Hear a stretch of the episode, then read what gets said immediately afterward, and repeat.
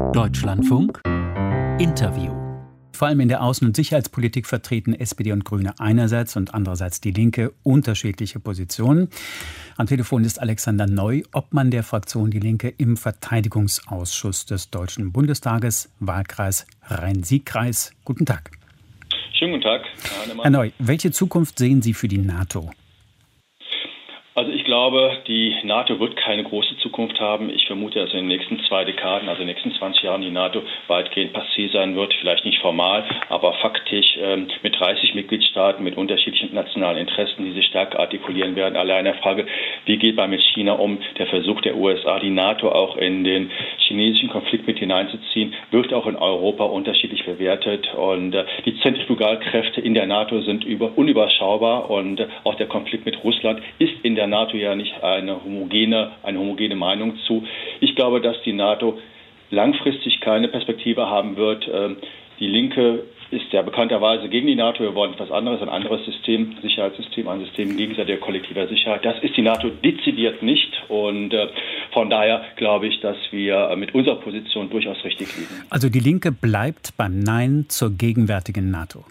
Die Linke bleibt, zur, bleibt beim Nein zur NATO gegenwärtig hört sich so eingeschränkt an. Nein, die NATO ist ein Militärbündnis und sie ist auch nicht reformierbar. Wir werden kein Bekenntnis zur NATO abgeben. Punkt. Welche Auslandseinsätze der Bundeswehr würde die Linke mittragen? Also Sie haben ja gemerkt, dass es eine äh, vorwiegend Enthaltungsstimmung gab bei der Evakuierung der äh, dortigen Ortskräfte und auch deutsche Staatsbürger aus Afghanistan. Das war eine intensive Debatte. Wir haben uns letztlich, letztendlich auf eine, mehrheitlich auf eine Enthaltung geeinigt, vor dem Hintergrund, dass wir der Auffassung waren, die Leute müssen raus. Aber wir müssen natürlich auch deutlich machen, dass der Antrag der Bundesregierung völkerrechtswidrig war. Sie hätte den Antrag anders schreiben können. Sie hat ganz bewusst einen rechtswidrigen Antrag formuliert, dem wir auch nicht zustimmen konnten. Und Welchen Auslandseinsätzen der Bundeswehr würde die Linke denn zustimmen?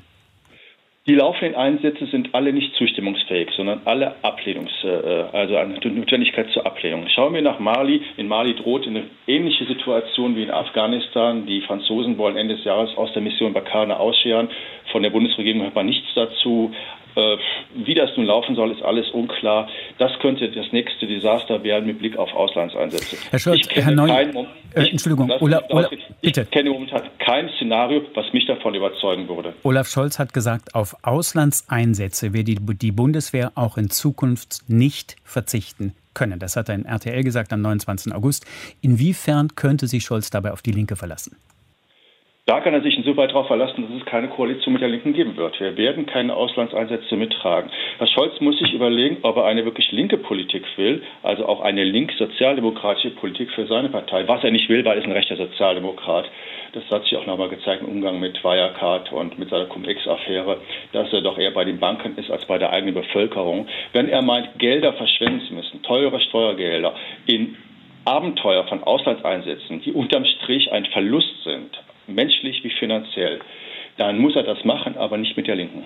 Olaf Scholz setzt sich für eine gute Ausstattung der Bundeswehr ein. Was verstehen Sie darunter? Naja, das ist ja so eine Wortklauberei. Äh, Ausstattung, nein, es geht um Aufrüstung. Es geht um ein Programm bis 2030, dass die Divisionen äh, stärker ausgerüstet werden und äh, aufgerüstet werden. Das ist doch der Hintergrund. Man möchte eine stärkere Bundeswehr. Man integriert auch andere NATO-Mitgliedstaaten, vor allem aus Osteuropa wie Tschechien, aber auch die Niederlande haben ihre Panzerbataillone hier aufgegeben und Deutschland unterstellt. Man möchte eine sehr starke Bundeswehr als Zeichen äh, eines Großmacht Deutschlands und das lehnen wir natürlich ab. Also Ausstattung, natürlich brauchen wir eine Bundeswehr, um ein Missverständnis entgegenzutreten. Eine Bundeswehr für eine reine Landesverteidigung, so wie es auch im Grundgesetz der Bundesrepublik Deutschland festgehalten ist. Wir sind jetzt bei 1,56 Prozent ungefähr. Welche Ausgaben gemessen am Bruttoinlandsprodukt würden Sie der Bundeswehr zur Verfügung stellen? Das ist eben ein falscher Ansatz. Wenn man äh, so anfängt, dann äh, übersieht man die außensicherheits- und militärpolitische Lage. Man kann nicht sagen, wir wollen so und so viel ausgeben. Warum kann man das nicht sagen? Nein, man muss fragen, welches Bedrohungsszenario ist die Bundesrepublik Deutschland ausgesetzt? Und dann kann man ableiten, was braucht man, um Deutschland im Zweifel verteidigen zu können. Und daraus ergeben sich die entsprechenden Summen. Was hier ähm, geschieht. Dann, dann, schauen wir auf ein Bedrohungsszenario. Russland hat gerade hat ja das Nachbarland Ukraine überfallen. Kann man sich angesichts solcher Bedrohungen, kann man angesichts solcher Bedrohungen einfach abrüsten? Zunächst einmal ist die Ukraine nicht ein NATO-Mitgliedstaat. Zweitens haben wir im Oktober 2018. Ist das dann nicht mehr so schlimm, was da passiert ist? Entschuldigung? Zweitens haben wir im Oktober 2018 eine kleine Anfrage an die Bundesregierung gestellt, wiefern es Hinweise dazu gibt, dass die äh, NATO-Mitgliedstaaten, auch die osteuropäischen NATO-Mitgliedstaaten von Russland einer Bedrohung ausgesetzt seien. Und die Bundesregierung hat wortwörtlich gesagt, es liegen ihr dazu keine Erkenntnisse vor. Es gibt keine Bedrohung gegenüber der NATO. Aber gegenüber der Ukraine? Die Ukraine ist kein NATO-Staat und die Ukraine und sollte sehen, und deshalb geht es uns nicht sehen, mehr an. dass sie ein auskömmliches Verhältnis mit Russland produziert und da sollte sich die NATO nicht einmischen. Schließlich gab es einen Putsch im Februar 2014 mit einem Regime-Change, um dort ein pro-westliches, äh, eine pro-westliche Regierung einzusetzen. Wir halten fest, Herr Neu, Sie sind nicht in der Lage zu sagen, wie viel Geld Sie der Bundeswehr zur Verfügung stellen würden. Ich habe ja gerade gesagt, es muss genau geschaut werden, wie ist die sicherheitspolitische Lage. Davon umrechnen, was brauchen wir und daraus kann man dann schauen, was es kostet. Das können 30 Milliarden sein, das können 35 Milliarden sein, aber sicherlich nicht 47 äh, Milliarden wie jetzt oder sogar, wenn man auf 2% käme, bei einem weiteren BIP-Wachstum bei bis zu 85 Milliarden Euro. Das ist völlig absurd. Erneut der EU-Beauftragte für Außen- und Sicherheitspolitik Josep Borrell hat sich für eine schnelle Eingreiftruppe mit 5000 Soldaten ausgesprochen.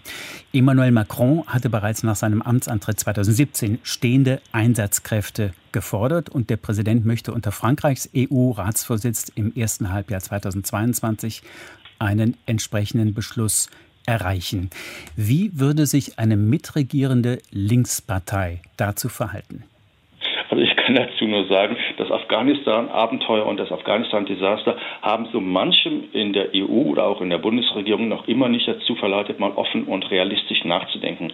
Ich kann also solche Äußerungen, sei es von Herrn Borrell oder durch Macron, nicht nachvollziehen. Angesichts der Situation und des Desasters Afghanistan, aber auch in Mali. Was soll das? Also man kriegt alles auf die Mütze und sagt, na ja, jetzt müssen wir aber noch tiefer rein, damit wir noch weiteres eins auf die Mütze kriegen. Das hat eine Form von Absurdität, die sich meiner Rationalität völlig entzieht.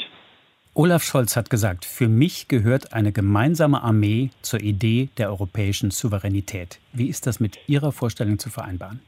Naja, ich wäre ja froh, wenn die Europäische Union souverän wäre. Ist sie aber nicht. Sie bekommt ihre Direktiven aus Washington. Immer dann, wenn es darum geht, NATO oder Europäische Union, wird dann auf die NATO verwiesen, auf die USA. Also eine souveräne Europäische Union würden wir unterstützen, nur nicht mit militärischen Mitteln. Eine gemeinsame europäische Armee, darum geht es, Herr ja. Neu. Es geht bei einer gemeinsamen Europäischen Union ja nicht um eine Verteidigungsarmee, sondern es geht dabei um eine Armee, die weltweit intervenieren kann. Also das macht, was auch schon die NATO macht, und das lehnen wir ab. Wenn es nur darum ginge, die Europäische Union territorial, und das ist der Schlüsselbegriff, territorial zur Verteidigung gegen potenzielle äußere Gegner, könnten wir miteinander reden. Darum geht es aber genau nicht. Herr Neu, wie passen Ihre verteidigungspolitischen Vorstellungen zu denen von SPD und Grünen? Ja, ganz offensichtlich ganz wenig. Also wir haben vielleicht in vielen anderen politischen Feldern eine hohe Überschneidungsquote, aber in der Außensicherheitspolitik sehe ich zu viele Antagonismen. Da frage ich mich schon, warum oder wieso die SPD und die Grünen so sehr auf Auslandseinsätze beharren, warum sie so sehr auf die NATO beharren, die sehr viel Geld kostet, keine Stabilität schafft, sondern im Gegenteil eine Instabilität in Europa und jenseits Europa. Warum dieser transatlantische Glaube, der Begriff Bekenntnis sagt das ja auch, ich bekenne mich, dieser Glaube so fest in den Köpfen sitzt, das ist für mich ein Maß an mangelnder an mangelndem Reflexionsvermögen der internationalen Politik und das werden wir nicht mitmachen. So könnte man mit Dietmar Bartsch sagen, Rot-Grün-Rot ist außen- und sicherheitspolitisch Wahlbetrug mit Ansage. Sie könnten es so formulieren. Okay. Politik gegen die NATO, Politik gegen eine europäische Armee, Politik gegen die Bundeswehr. Worin unterscheiden sich die verteidigungspolitischen Vorstellungen der Linkspartei von denen der DDR-Regimepartei SED? Zunächst einmal sind wir sicherlich nicht die DDR oder Ex-SED, sondern ich bin ein Westdeutscher. Ich bin 2007, 2006 zur Linken gekommen. Die Linke hat so gut wie nichts mehr, auch personell fast nichts mehr mit der SED zu tun. Es gab eine Aufarbeitung und ich habe nichts mit dieser SED zu tun. Die Frage, ich bin nicht gegen die Bundeswehr, um das einmal zurückzuweisen. Ich habe ja gerade dargelegt, wofür ich die Bundeswehr betrachte, nämlich das, was sie bis 1990 war, eine Verteidigungsarmee mit Territorialbezug ausschließlich, hat uns ja nicht geschadet. Äh, oder sehen Sie das anders? Äh, mit Blick auf ähm, die NATO. Es sollte 1990 gab es die Diskussion, auch die NATO aufzulösen, im Gleichklang mit dem Warschauer Pakt. Gemeinsames europäisches Haus, europäisches Haus war die Devise, wurde alles beiseite geschoben. Der Russe war besiegt, also brauchte man keine gemeinsamen Konzeptionen mehr, sondern man konnte den äh, Sieg köstlich ausnutzen. Das hat man ja auch getan, befindet sich jetzt aber wieder in einer sicherheitspolitischen Sackgasse.